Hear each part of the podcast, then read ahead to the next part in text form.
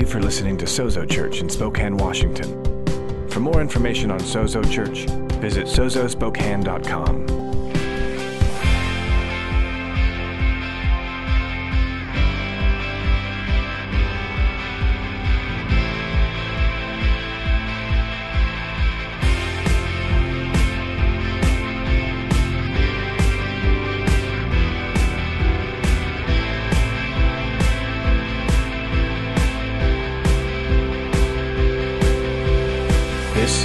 Sozo Church. Good morning, Sozo. How's everybody doing this morning? Awesome. I pray you're doing well. My name is Mark. Uh, my wife and I serve as the lead pastors here at uh, Sozo Church, and we are super excited that y'all decided to come and hang out with us this morning. So thanks for being here. Um, as you could probably guess from that video, we are in the midst of a series. Um, as a church, as a, as a community of people, uh, in the midst of a series through the Gospel of John. This is an amazing, uh, amazing book. This is an amazing uh, account of the life of Jesus.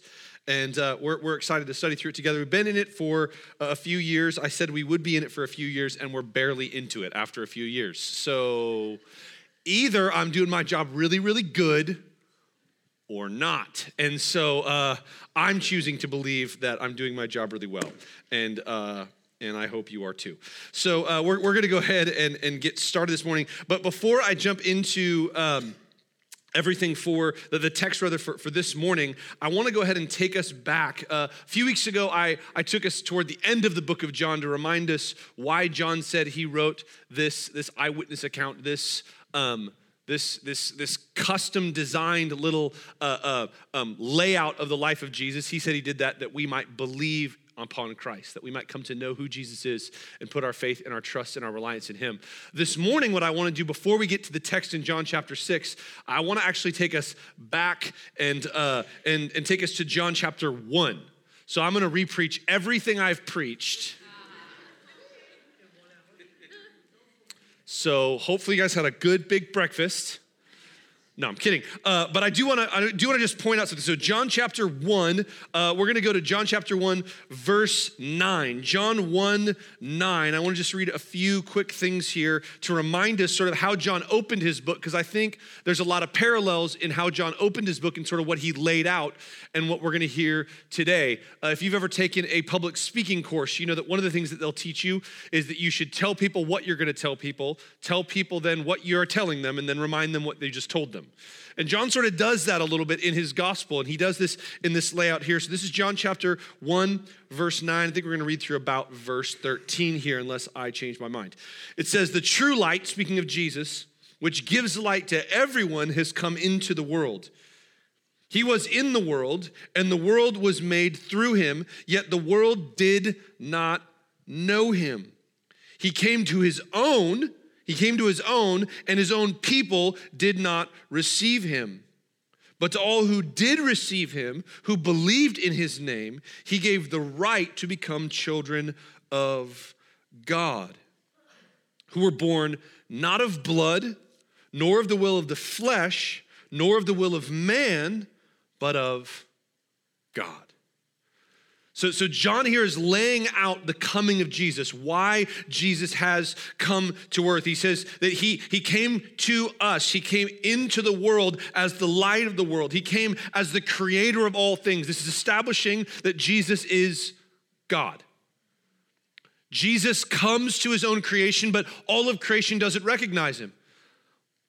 And so he comes specifically to a group of people that he had called out amongst all the other people, a people that were his own people. If anyone was going to recognize him, certainly his people would recognize him. But the scriptures here tell us that no, they did not recognize him, they couldn't receive him. And so Jesus comes, he's unrecognized, he's unreceived by his own people. But then he says that, that even though his, that, that general creation and even his own specific people didn't receive him, there was a group that received him. And those people he received, he welcomes them. Those people are born, he says, not because they decided to, not because they, they willed it to happen, but because God had destined this to happen. God had chosen them in the midst of this. And so I want you to remember that layout, remember that sort of structure as we make our way through the text this morning that we're going to get to. But before I can even get to the text, I have to lay one more little, little foundational element. Last week, you guys got to learn Greek, and two of you were excited about it. Two of you were so excited, you were so happy. This week, I get to teach you a theological term that you'll never use again. Aren't you excited? That theological term is soteriology. No, it's not a dish from Germany. Soteriology. Everybody say soteriology. How many of you think I spelled it wrong? Soteriology. That's, this is one of those words, the more you look at it, the more it looks like it's spelled wrong. Soteriology is a, is a complicated, uh, fancy, theological, doctrinal term. Now, I've, I personally believe that it's the job of theologians to make complicated things simple. Amen? But often the work of theology makes really simple things complicated. And, and this is one of those times where we're getting into zooming into something. Soteriology, if you want to, to, to write down a definition, soteriology is the study or the doctrine of salvation in Jesus. That's soteriology. It's, it's the study of the salvation that comes from and in and through Christ. And I bring this up because we're going to be diving into a subject this morning that I think we, we need to understand is, is sort of getting to some very nuanced approaches in this area of soteriology. Everybody say soteriology, just because, again, you're never going to have to say this word ever again. So you might as well say it here this morning because it's fun. So we're, we're looking at soteriology this morning and in this study through the Gospel of John, in John chapter 6. If you've got your Bible still out, go ahead and now fast forward from John chapter 1 to John chapter 6, verse 32. John 6 32. Um, we're gonna we're gonna dive in here together. If once you got that, we go ahead and stand to your feet for the second reading, I suppose, of God's word.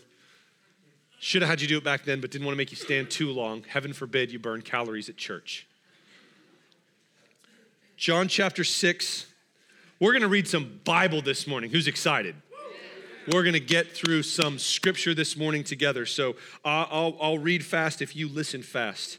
Uh, just to give context, really, really briefly, in case you haven't been with us or you're unfamiliar with where we are in the story of the life of Jesus, Jesus has fed 5,000 people with five loaves and two fish, the lunch of a little boy. He's, he's, he's fed 5,000 people with this. Because of this, a huge crowd has come to him demanding that he continue to feed them. They want to make him king because they think, hey, this guy will give us all the free food we ever want for life. This is a good king. We should make him king. He'll keep feeding us. Jesus then is explaining to them in this dialogue we're about to jump into that, that he does not want to give them bread, but rather he wants to be for them bread. He wants to be the bread that sustains them himself. And so we pick up now in this first dialogue and then jump to the sermon that he preaches, and we'll see that here in a moment. John chapter 6, verse 32 says, Jesus then said to them, Truly, truly, I say to you, it was not Moses who gave you the bread from heaven, but my Father gives you the true bread from heaven. For the bread of God is he who comes down from heaven and gives life to the world. They said to him, Catch this, they said to him, Sir, give us this bread always. Verse 30, 35 Jesus said to them, I am the bread of life. Whoever comes to me shall not hunger, and whoever believes in me shall never thirst.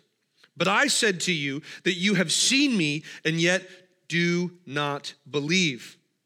All that the Father gives me will come to me, and whoever comes to me I will never cast out. For I have come down from heaven not to do my own will, but the will of him who sent me. And this is the will of him who sent me, that I should lose nothing of all that he has given me and I will raise it up on the last day. For this is the will of my Father, that everyone who looks on the Son and believes in him should have eternal life, and I will raise him up on the last day. So the Jews grumbled about him because he said, I am the bread of life, or I am the bread that comes down from heaven. They said, Is not this Jesus, the son of Joseph, whose father and mother we know? How does he now say, I have come down from heaven? Jesus answered them, Do not grumble among yourselves. No one can come to me unless the Father who sent me draws him, and I will raise him up on the last day. It is written in the prophets, and they will be taught by God. Everyone who has heard and learned from the Father comes to me. Not that anyone has seen the Father, except he who is from God. He has seen the Father. Truly, truly, I say to you, whoever believes has eternal life. I am the bread of life. For, verse 49. Your fathers ate the manna in the wilderness and they died. This is the bread that comes down from heaven so that no so that one may eat of it and not die. I am the living bread. I have come down from heaven. If anyone eats of this bread, he will live forever. And the bread I will give for the life of the world is my flesh. The Jews then disputed amongst themselves How can this man give us his flesh to eat? Jesus said to them, Truly, truly, I say to you, unless you eat my, the, the flesh of the Son of Man and drink his blood, you have no life in you.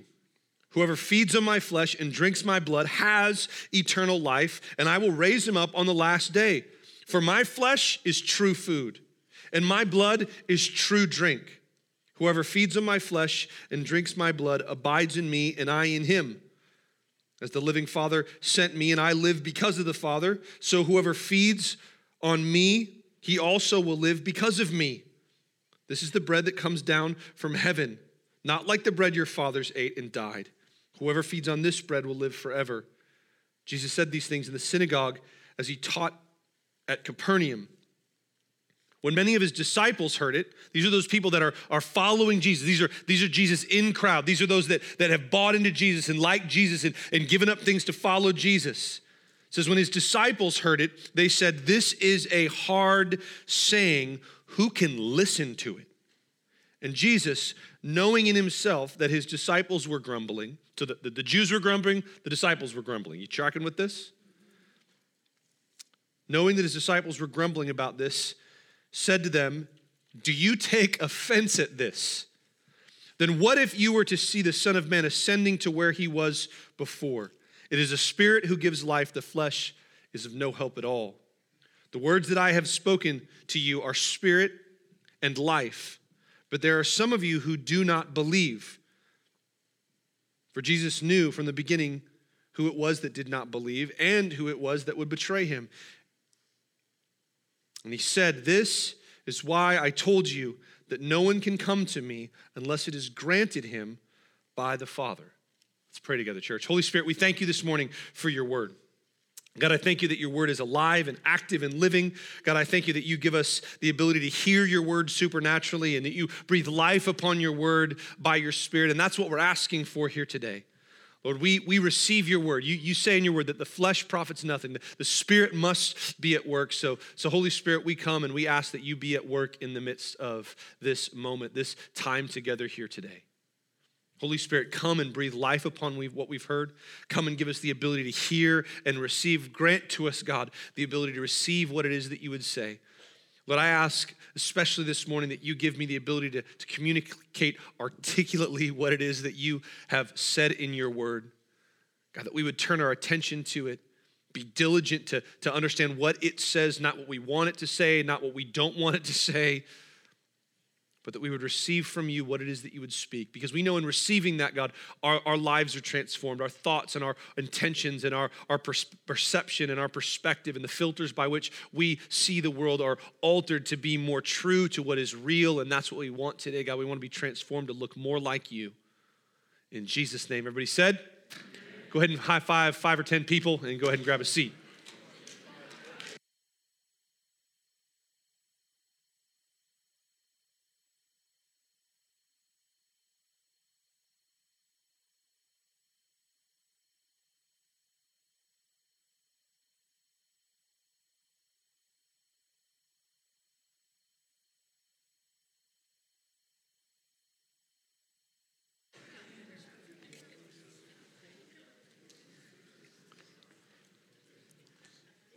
So, this morning is, is one of those kinds of mornings. We have these occasionally here as we study through something like this that, that something interesting happens in the text.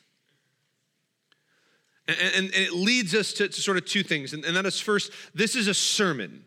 You, you notice in, in, in, the text it says that Jesus was saying all of this in the synagogue. A synagogue was a, a religious gathering place for the Jewish people. And so, so Jesus is essentially preaching a sermon in a religious gathering as he sort of unpacks this truth about himself. And so, what that means is I, I can't really preach a sermon on a sermon.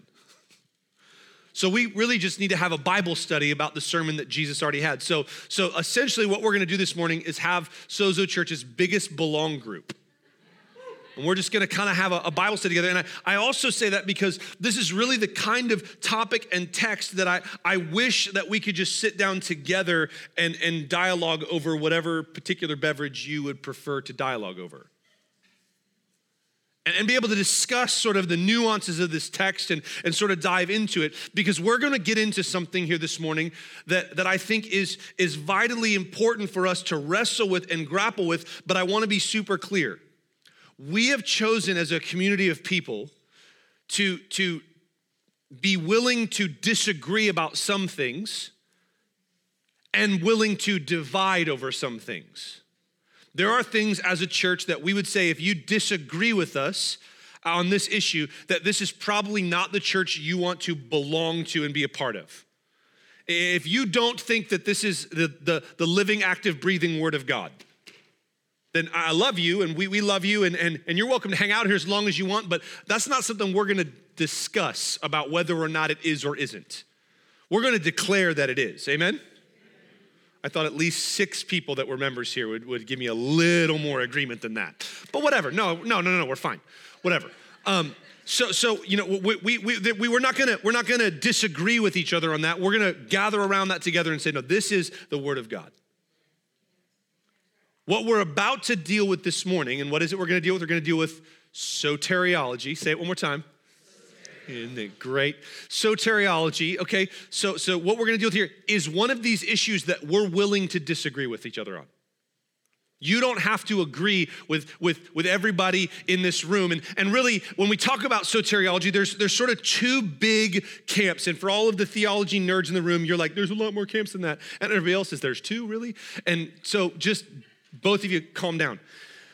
So, so the two main camps sort of go under many different names, uh, but, but the majority of people would say that, that one camp would, would be called the Reformed camp, and one would be called the non Reformed camp, or one would be called the Calvinistic camp, and one would be called the Arminian camp. And both of those titles, Calvinism and Arminianism, are stupid titles. I love you. They're stupid because we don't worship Calvin. Nobody worship, well, no Christian worships Calvin. And no Christian worships Joseph Arminius. These are just guys that sort of encapsulated uh, theological positions on soteriology. Everybody say soteriology. Uh, they encapsulate those, and those people that would say, "Oh, I, I," when somebody would say, "Well, I'm a Calvinist," what they mean is not they worship Calvin. Calvin did not die for anybody's sins. Arminius did not die for anybody's sins. Okay, we don't worship them. What they mean is, hey, I sort of agree with the perspective that they have on this area of soteriology. So I sort of agree with the way they encapsulated that. Now, other names would, would be, you know, once saved, always saved, and you can lose your salvation. One other way you could say is like right and wrong. Um,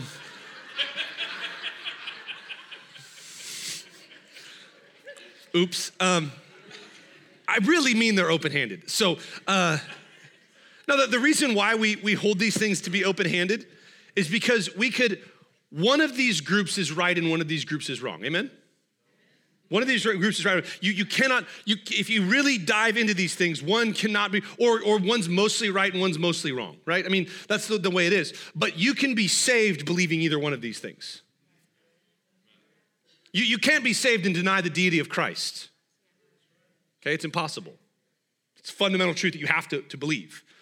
But you, you, you get down into these, the nuances of the difference between the reform and the non reform perspective. One says this that, that God is the one who chooses people, and then they have to respond to his choosing them. The non reform perspective says people choose God, and then he responds to them choosing him. That's ultimately, if you get down to the nuances of all of it, as simple as I can get it, that's the way it goes. And, and here's the thing you can, you can be a part of this church, and we want to welcome you to be a part of this church if you believe either one of those things. Amen? Okay.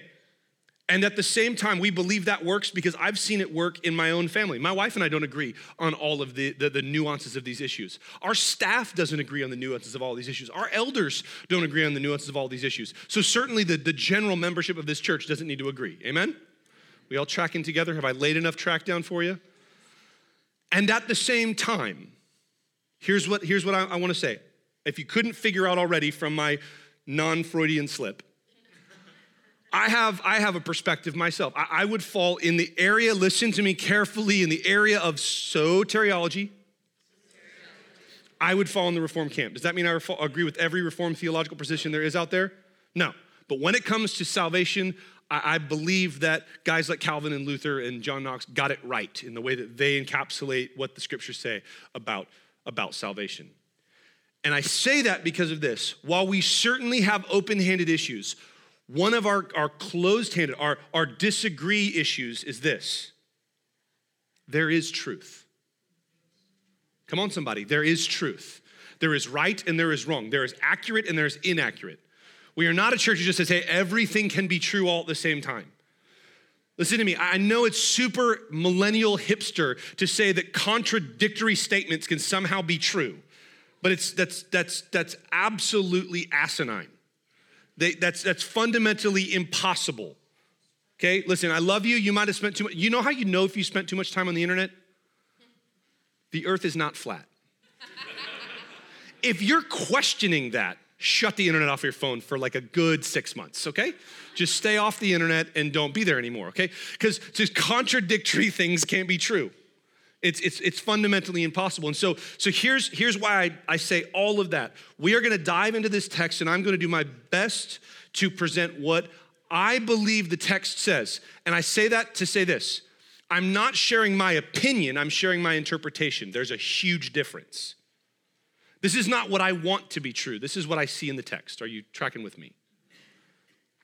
But at the same time, I'm not trying to convince you. I'm just trying to say, hey, look, you have to deal with what's in the text. Part of the reason why we study through books of the Bible is so that we, the, the teaching pastors here, don't have the opportunity to just skirt around hard issues.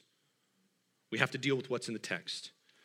And so, what we see in this text is, is Jesus says that he has come to a people. He's, he's come to a people who've broken covenant with God. He's come to a people who've, who have rejected God, rejected their role as his people. And because God is faithful even when we are not faithful, amen? Jesus comes. He comes to reveal the true nature of who God is, to shatter their preconceived notions, to, to, to, to adjust their wrong images of God. And he reveals to us the, the reality of who God is, that Jesus corrects everything that we have gotten wrong about the who and the how God is. He corrects all of that. And so be careful as you look to Jesus, as you look to him, be careful that you don't, uh, that let me put it this way that you don't try to Instagram Jesus. You know what I'm talking about Instagram where you, you, you take the picture in just the right angle so that you look 10 pounds lighter? You get you you you you you you clear off all the junk in your house and you push it just out of frame. and then you take the picture. I think we try to do that with Jesus sometimes. We try to try to move all the stuff that we don't like about him out of the way and sort of try to prop him up in the best light possible. Listen, Jesus does not need your Instagram filter. Okay, we need to receive Christ for who he is and, and allow the reality of who he is to be seen by us and let him, listen to me, let who he is change who we are. Let who he really is, not, not adding things that we think he should really have that he doesn't and not taking away things that he shows us that just offend us. Look, the, the, the one consistent thing amongst everybody in this story outside of Jesus is everybody is confused and a little offended. So if you, as I read this story, were confused and a little offended, you're in the company of everybody else who heard the sermon for the first time. So I just want to try to make our way through this. So if Jesus shows us, this is the way we do Bible studies, we ask questions of the text, amen? So if Jesus is presenting himself here as the true bread, the true thing that's going to sustain and satisfy our souls, We say it this way around here Jesus is better than everything. Well, if Jesus is better than everything, here's a good question to ask Why doesn't everybody want Jesus? If Jesus really is God, come down from heaven, the light of the world, then why doesn't everybody see that light? Why doesn't everybody respond to that light? Why doesn't everybody react to that light? Why doesn't everybody want to be a part of what he is doing and what he has accomplished for us? Well, I'm gonna, I'm gonna walk through here. I wanna give you three reasons. I think three reasons why people do not receive Jesus. Are, you, are you, are you good with tracking with that together? Bible study here together a little bit? Three reasons. The first, I'm gonna be honest, is not in this text, but I think we need to touch on it because we gotta get to what's in the text, but we gotta get to something else first. It's implied in the text. The first reason why people do not receive Jesus, they've never seen him. They've never seen Jesus. They've never seen him. They've never witnessed him. Romans 10, 14 through 15 says, How can anyone, how can anyone see him unless someone preaches the gospel to them? And how can they have the gospel preached to them if nobody's willing to preach? And how can people preach if they're not sent? So, before we can get to all the nuances of, of the nitty gritty of salvation, let's get one thing clear the gospel must be preached. And Paul says it can't be preached unless somebody's sent to preach. So, listen right now, we're gonna all agree on this if you're a Christian in the room. Here's the part we're all gonna agree on you are sent to preach the gospel. To demonstrate it and to declare it. You don't get to pick one or the other. That means you have to preach the gospel and you have to live the gospel. That means you have to call people to become Christians, listen to me, and you have to act like one. Some of you only want to do one of those things, and the problem is both are required. You have to love your neighbor, but you also, listen to me, listen, you have to love your neighbor. For some of you, that's the hard part. I know. For some of you, loving your neighbor is hard. Some of you, loving one of your neighbors is easy and one of your neighbors is hard. Okay? Um, and, and, and that's the hard part. But here's the other thing you have to love them. You have to demonstrate that love, but you also have to, when the opportunity comes, you have to tell them why. If they just listen, if they just think you're a great neighbor because you're a great neighbor, you we, we have failed. But if when they go like, man, you're, you're a great neighbor, you, you know, you help out, you're, you're really kind, you're really, uh, you know, considerate, you're, you're a good, great neighbor. And you go, yeah, you know why? Because Jesus. And you then have the opportunity to preach the gospel to them. I don't, I'm not a good neighbor because I'm a good citizen of America. I'm a good neighbor because I'm a citizen of heaven. And this is the way Jesus would call me to behave amongst my neighbors. And I would love the opportunity to, to, to share the truth of who Jesus is with you today. Okay, that's, that's, what we're, that's what we're supposed to be doing. We're supposed to be demonstrating and declaring the gospel, both not if not one or the other. Amen? So reason number one, why are people not saved? Let, okay, let me bury this where we live. Why is our country in the state that it's in? because people haven't seen Jesus. Okay, they need to see Jesus. How are they going to see Jesus? Us. Now we get into the text here. Second reason why Jesus, why, why people have not put their faith in Christ is because the Father has not done the decisive work. Okay, and I need you to not get offended and track with me here for a second. Some of you in the room are like, yeah, totally get that, absolutely fine, you're good with that. But I, I want to be clear. Jesus says something here that I can't just skirt around. Verse 44 of John chapter 6 is in the Bible. Here's what it says, in case you forgot it. No one can come to me, Jesus speaking, unless the Father, unless the Father who sent me draws him. No one can come to the Father unless, no one can come to Jesus unless the Father draws them. Now, I want, I, want us to, I want us to track together in this because here's what, I, here's what I've had happen as I've had this conversation with some of you and, and, and others as well. We get offended at this idea. We get offended at the idea that God is the decisive one. Now, we're going to get to the fact that there's another piece to this puzzle, okay? So, so track with me where we are right now. And here's what I want to say to you. I want to I want to quote Jesus to you. Can I do that this morning? Jesus tells a parable in John chapter 20, I'm sorry, in Matthew chapter 20. We're going to get to don't put it up on the screen yet. We'll get there in a second.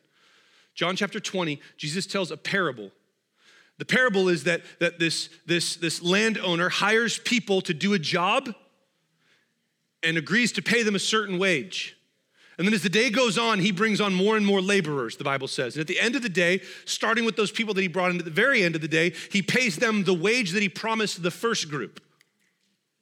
And so, what do you think the first group started thinking? We're going to get even more. And he, he goes down the line, the, the, the, the parable says, and he pays everyone the same wage. And the people that started at the beginning of the day got angry and got offended. And this is what this is what the, the Jesus says in the voice of the master. I think this is what he's saying is Matthew chapter 20, verse 15. Can you throw that up there for me? Matthew 20, verse 15. And I'm reading this out of the old King James because I think it captures better what Jesus says. It says, Is it not lawful for me to do what I will with mine own? Catch this last sentence. Is your eye evil because I'm good? Is your eye evil because I'm good? Recognize this. Jesus came to earth. We established this in the beginning. Jesus came to earth, the creator of all things. He came as the light of the world into the world, and the world, listen, rejected him, the scriptures tell us. Amen? He came to his own people, the people that you would expect to know him, and his own people rejected him.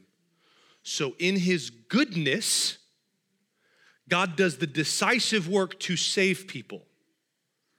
And it is incredible to me that one of the responses of the fallen nature of man is to get angry that he saved some people. Is your eye evil? because I'm good.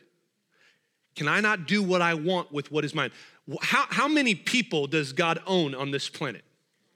All of them. Can he not do what he wills to that which he owns? See, we need to be careful here that we do not apply, again, a filter to who God is that matches what we want him to be. Because listen to me, he's good. And so in his goodness, he saves. In his goodness, he saves. I, I, use this term, he does the decisive work. He does the decisive work. Three things. The Father does three decisive things from this text. Three decisive acts the Father does from this text. First, in verse 37 through 38, he gives people to Jesus.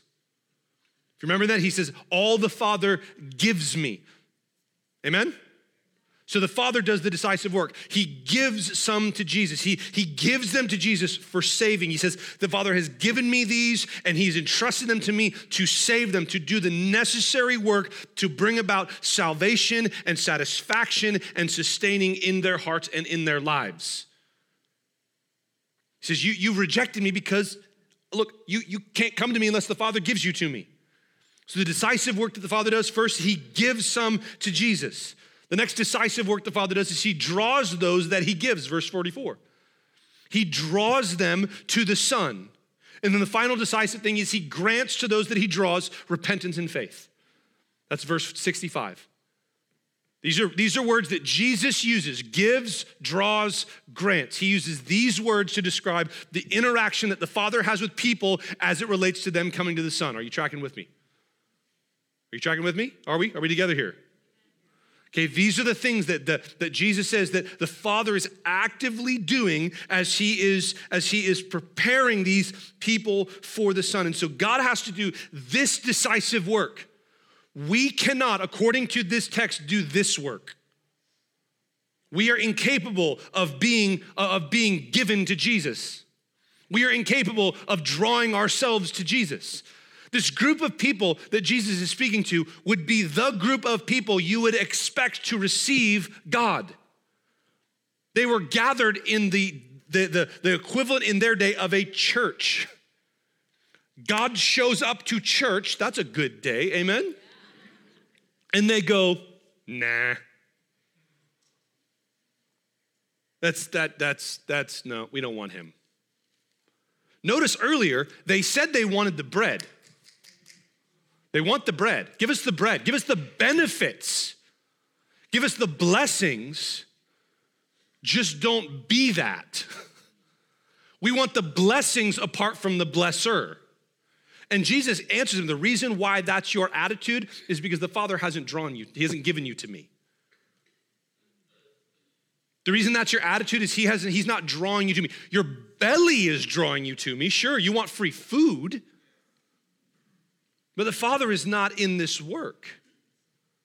I know that because he hasn't granted to you faith and repentance. You haven't turned from your old way and embraced me. So therefore, I know that you're not that, which leads us nicely into this, the, the third and final reason why some have, some don't receive Jesus' bread, and that is that they refuse to respond, receive, and rest in Jesus. They refuse to respond, receive, and rest in Jesus. Don't miss this, please. Yes, there is a necessary work that the Father has to do. But there is also a, a, a absolute command for the people of God to respond to what he's doing. We say it this way God is the decisive one, we are the dependent one. I don't think there's a contradiction in me saying God has to give, draw, and grant, and we have to respond. There's no contradiction there. Don't, don't make a contradiction where there's not a contradiction. To all of my reform friends in the room, yes, people have to respond. This, the reform perspective, the, the Calvinistic perspective, the right perspective is not is, is not some weird version of duck duck damned that God just like goes around is like, I pick you, I don't pick you. Like that's that's that's a bad bad picture of the way i'm sorry. The, a bad picture i'm not really though. A bad picture of the way this works. There, there is the decisive work that the father does. And there is the dependent work now because of his decisive work that we do but that does not diminish our need to be dependent upon him and this is why, listen, this is why I say we can disagree on this and you can still be saved. If you think you picked God, as long as you respond to Him, you're still saved. You, I think you're wrong, but you're still saved. And so this is why this, this can be an area where we disagree. Because we're getting down into the nuances of some of these things. We're getting down into the nitty gritty of some of them. All of this, all of this must take place his decisive work and our dependent work, or listen, this is where we have to agree. Both decisive and dependent work have to happen, or else you are not saved. Now, you can say you're the decisive one and he's the dependent one. But if, if both of those things don't take place, then there can be no salvation for the people of God. So both of these things need to be at work. Both of these things have to take place. And now you might be saying here, well, that makes me uncomfortable because now I'm questioning my salvation. What if God didn't pick me? What if I, how do I know if I'm picked? Well, here's, here's the, here's the, I'm gonna talk out of both sides of my head. There's part of me that's kind of okay with you questioning your salvation. I'm not gonna look at anybody when I say this, but some of you need to question your salvation. Because everybody else is. Um, so, I love you here's why I'm, I'm, I do not really have a problem with you questioning your salvation, because Paul said you should test yourself to see if you're actually in the faith, which means there's some people who think they are and they're not. And it's not loving or kind or right or good for me as a pastor to just kind of pat you on the head as you walk yourself to hell. So it's not bad to question your salvation. Because if you are, come on, then it will only, if you test it, if you test it, if you are, it'll only reinforce the fact that you are. And if you're not, it will only give you an opportunity to get saved. But let me get into this here a little bit. You go, I don't know if I'm if I'm really if I'm really chosen. Well, let me ask you a question. Do you feel drawn to Christ? Do you feel the, the, the, the, the, gift that he's given to, to reject, to, to admit and abandon the old life that you used to live and embrace him to find satisfaction and saving and, and, and sustenance in him? Well, then that's the evidence, according to this text, that you've been given to Jesus. Plus, even if I'm wrong, Jesus says in verse 37 that he won't cast out anyone who comes to him. So, either way, you're good. We're still friends, right? Okay, good. Now, unless this is misconstrued as we look into this text, misconstrued into some weird, like, again, duck, duck, damned kind of thing, and God just does it, it's clear from the text that Jesus says, I will receive all who come to me, which means everyone who comes to Jesus, I know this is really deep, wants to come to Jesus. Okay, this is the necessary piece of all of this. Those who come to Christ want to come to Christ. There's no contradiction here. You have to be given, you have to be drawn, you have to be granted, and you have to receive and believe, and to use Jesus' words, eat. Have to do that. Both of these things must take place. So, Jesus then is showing them ultimately. I think this is an area we can agree on, whether you disagree with my interpretation of that or not. I think this is an area we can all agree on. Jesus is ultimately showing them that they cannot trust their race or their, the region they're from or even the religion that they ascribe to. But they must be, they must be redeemed and they must be regenerated.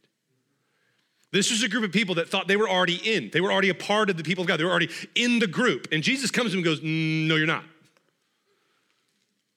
You, you can't trust, well, just because I was born in America, that I'm a Christian. I've shared this story before. I was sitting on an airplane uh, next to a guy, and, and, and he asked me the question that he regretted instantly after he asked it. what do you do for a living? It's like, oh, buddy, here we go. So, literally, while he was drinking his whiskey, I said, Well, I'm a pastor. I pastor a church. So, should we do this now or later? think that flight was like three hours. I'm good whenever you are. And he goes, well, what do you mean? I said, well, I, I, gotta, I gotta, I gotta make the pitch. You know, I gotta, I gotta tell you about Jesus. And he goes, no, no, it's okay, man. I'm a Christian. I'm from Texas.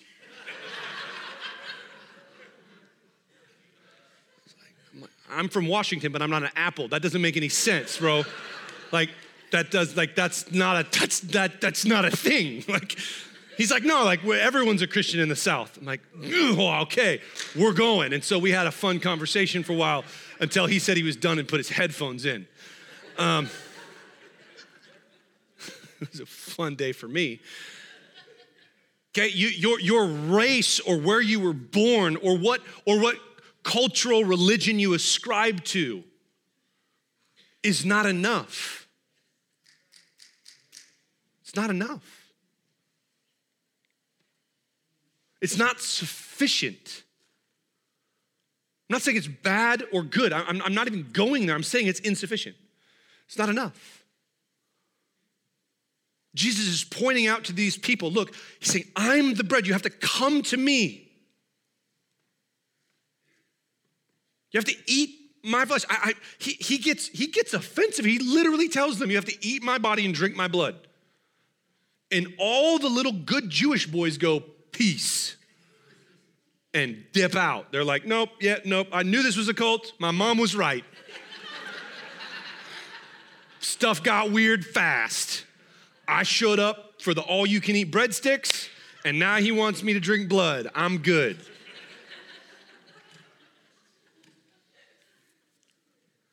And they get offended by this. And Jesus is telling them, look, this is the only way. This is the only way. This is it he, he lays this out for them. So let me just very, very, very quickly, as fast as I can, let me just let me just capsulate all this to try to help us understand tying John 1 to this passage in John 6, the, the, the, layout that he gives in John chapter 1 to here. Let me just do this very, very quickly. I think I've got it on the screens. We'll just track it really, really fast. So Jesus comes to his people, right? Jesus comes to his people who had broken covenant and he reveals God to them. Jesus comes and he reveals God to them. He, he, he shows him who he is because, come on, what do we say? Because he's faithful. Because even though they were covenantly unfaithful, he's still a faithful God. He comes then and, and, and gets rid of every wrong idea we have about who God is so that we can truly know God. Amen? We tracking together? He shows us who God really is. And then Jesus fully provides salvation, satisfaction, and sustenance for all those who the Father gives him. And then Jesus receives all of those who are drawn and granted to believe and receive and eat his flesh and be satisfied in him. Jesus receives all those who are drawn, granted, and believe and receive that, that and, and eat him as Savior, satisfier, and sustainer. That's the track that John is laying out for us. This is the goodness of God at work in the earth. That regardless of our rejection of Him, listen to me, He still redeemed a people. Despite the fact that we rebel, despite the fact that we fight back, despite the fact that we, we often, listen to me, want nothing to do with Him prior to our conversion, He is still at work to save a people to draw us, to woo us, to, to bring us to Himself. And it's, it breaks my heart, if I'm gonna be totally honest, that there are Christians that hear this teaching and go, that's an evil God.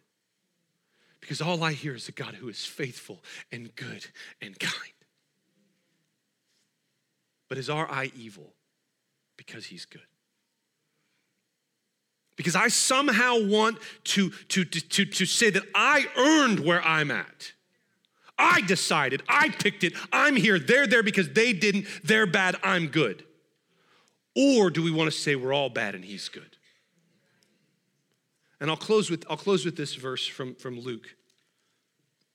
I've been doing my best as we study through John to just stay in John, but I think this is one of those passages that is helpful to go to some other places. This is Luke chapter 18, verse, verse 9.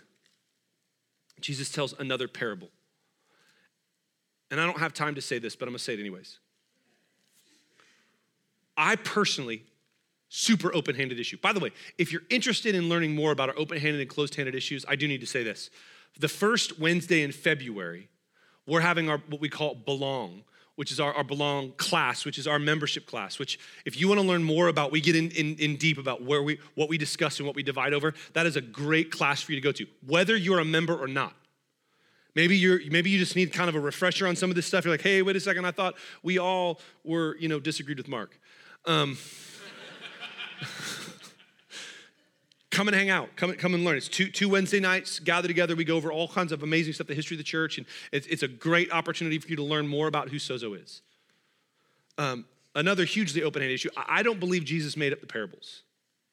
I think they all really happened. Because i don't think god needs to make stuff up. I think jesus knew everything and he was like oh, i'll tell you a story.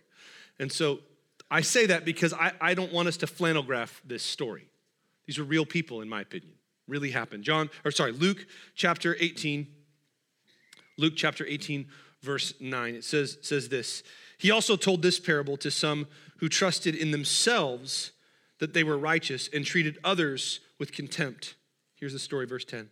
Two men went up into the temple to pray. One, a Pharisee, which we hear Pharisee and we put all sorts of negative connotations. Essentially, it's like a Christian.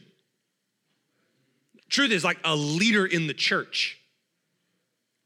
Billy Graham. I mean, that, that's like, that's what they would have heard at the time, like the good, righteous guy, the Pharisee. And the other, a tax collector, which, no, it means about the same thing as it means now. We don't like, they didn't like them back then, we don't like them today, we're good. We don't have to, we have to clarify that one. So a, a religious leader and a tax collector. The Pharisee, standing by himself, prayed thus God, I thank you that I am like not like other men, extortioners, unjust, idolaters, or even like this tax collector. I fast twice a week. I give tithes of all that I get. But the tax collector, standing far off, would not even lift his eyes to heaven, but beating his breast, saying, God, be merciful to me, a sinner. I tell you, this man went down to his house justified rather than the other. For everyone who exalts himself will be humbled, and the one who humbles himself will be exalted.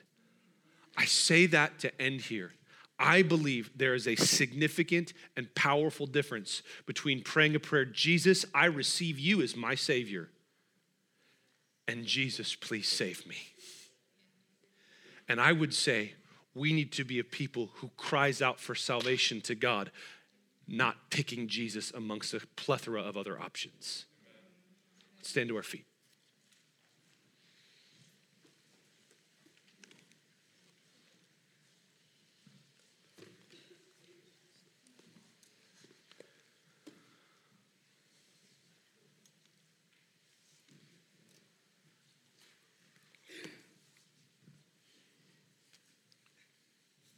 Before we move into our response, I, I, I want to say this. We, we've got some stuff happening after service, and I get that as far as presenting the classes that we're going to be teaching. If you've got questions about this, if, if, if you want to discuss this, because again, this is an area where we can disagree. Uh, I'll be over at guest services for as long as there are people that want to ask questions and talk about this and, and get clarity on anything that I might have said. I, I, I tried to make you laugh so that you, you didn't hate me the whole time. But if we want, if we want to discuss, I, I, will be over at the guest services uh, over there at the table after service. So please make your way there if you if you need to, to have a discussion about some of this. Please, do, here, here's the thing: we can say we don't divide over but that means we have to not divide over this. The leadership can't make us not divide over this. Um, this isn't every Sunday message. I, I, don't I don't go looking for these texts. This is the whole reason I picked John, right? No, this it's not, that's not the way this works. We, we study through books of the Bible. When we hit these sort of texts, we have to deal with these sort of issues. But as we move forward, here's what I want to call us to as we respond. I want to I want to call us to crying out to God for his goodness to be revealed to us. Regardless of where you are in, in life, regardless of where you are in your current journey, we all could do with seeing God clearer in the area of his goodness. Amen. So as we as we respond now, as we choose to, to, to, to take what we've heard and allow it to actually do some work in our heart, I want to ask you to take some time as, as we prepare to sing, to take some time to, to meditate upon what you've heard. If you disagree with my interpretation, here's what I'm asking you just wrestle with the text. Don't, don't get mad at me, wrestle with the text. If you agree with everything I said, you got problems. Let's, let's, let's, dive into the text. Let's look at what the text actually says. Let's ask God to give us clarity where we need clarity, correction where we need correction. But listen, if, if you're here and you would be honest and say, man, I have rejected God, I've rejected Jesus, I've rejected all these things, but maybe in the midst of what I was saying this morning, maybe something began to stir in your heart. I, I'm here to tell you, I believe that's the evidence of you being given to Jesus. That's the, that's the experience of being drawn to Him.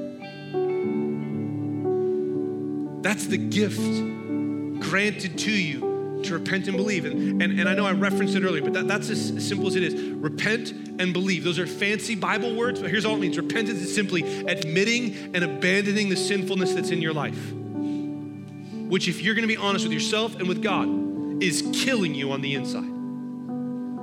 And we abandon it. We admit that and we abandon it. We don't try to hide it. We don't try to pretend that we're better than we are. We don't try to make ourselves out to be worse than we are. We just simply admit the reality of our current state. And we abandon, we let that go. We stop looking to it for, for salvation, for sustenance, for, for saving grace, for, for our identity, for our happiness, for just let it go. But letting go isn't enough. The Bible says we also have to believe. We have to have faith. We have to put all of our trust and all of our hope in Jesus. It's, the, the, the Christian life is not about denial, it's about acceptance about letting go, yes, but it's about receiving from Jesus all that He is for us. It's about finding Him to be better than everything else. So if you're here and that's you, if that stirring is happening in your heart, listen, I don't care whether you walked in here calling yourself a Christian or not. If you've never done that thing, repent and believe, then I can give you no assurance that you are saved. So I'm asking you to do that here today. And if you are doing that, we're gonna have a group of people. There's this lit area back behind the chairs over here. We have we've chosen that area to try to give people privacy. There's gonna be people there in a few minutes that would love to stand with you and pray with you. They don't have magic words. We're not asking you to repeat a prayer after us. We're not asking you to pick Jesus. We're asking you out of, the, out of the overflow and the abundance of your own heart and the work that the Spirit is doing in your life to cry out to Him for salvation. But we would love to help you through that process. We'd love to welcome you into the family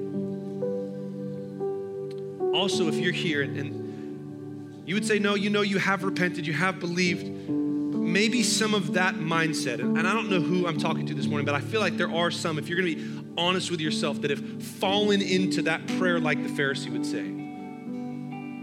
God, I'm glad I'm not like other sinful people. Listen, I rejoice in the fact that God has delivered me from sin. That is a good thing to rejoice in. Amen? But I am what I am because of the grace of God, not because I am who I am because I made myself that way. So if you're here and you would be honest with yourself, with God, and say, man, some pride has snuck into my heart in this area of my conversion, of my salvation, I'm going to ask you to not only repent to Jesus, but I'm going to challenge you to make your way over and confess that to somebody else as well. To stand with somebody and say, "Hey, will you pray for me? This is this is not this is not the work of the Spirit in my life." Repent of that and ask God to purge that from your heart and from your life. And we're going to respond one other way as well. We're going to partake in communion. We do this every time we gather together as the people of God to remember the broken body and the shed blood of Jesus, to do that thing that Jesus calls us to do, to eat his body and drink his blood. Yes, it's bread, and yes, it's juice, but it's a reminder. Come on, it's an act of faith. This is where our salvation, this is where our sustaining, this is what satisfies us. His broken body, come on, his shed blood. We take by method known as intinction. The black tables all have uh, bread and juice and also gluten free wafers. The white table to my left, your right, is fully gluten free, having only the wafers there. These tables are open to all who've put their faith in Jesus. If you've repented and believed the gospel, we welcome you to take communion with us. If you have not, we would ask that you would abstain until such a time as you have. I'm going to pray and then we're going to respond. Holy Spirit, I thank you this morning. God, thank you that you are at work in the midst of this body. Thank you that you are you are drawing people to Jesus. God, thank you for your goodness and your graciousness. Holy Spirit, we ask that you have your way in this moment. Correct the way we see you. Fix our eyes upon you. In Jesus' name. Church, let's respond to the Lord.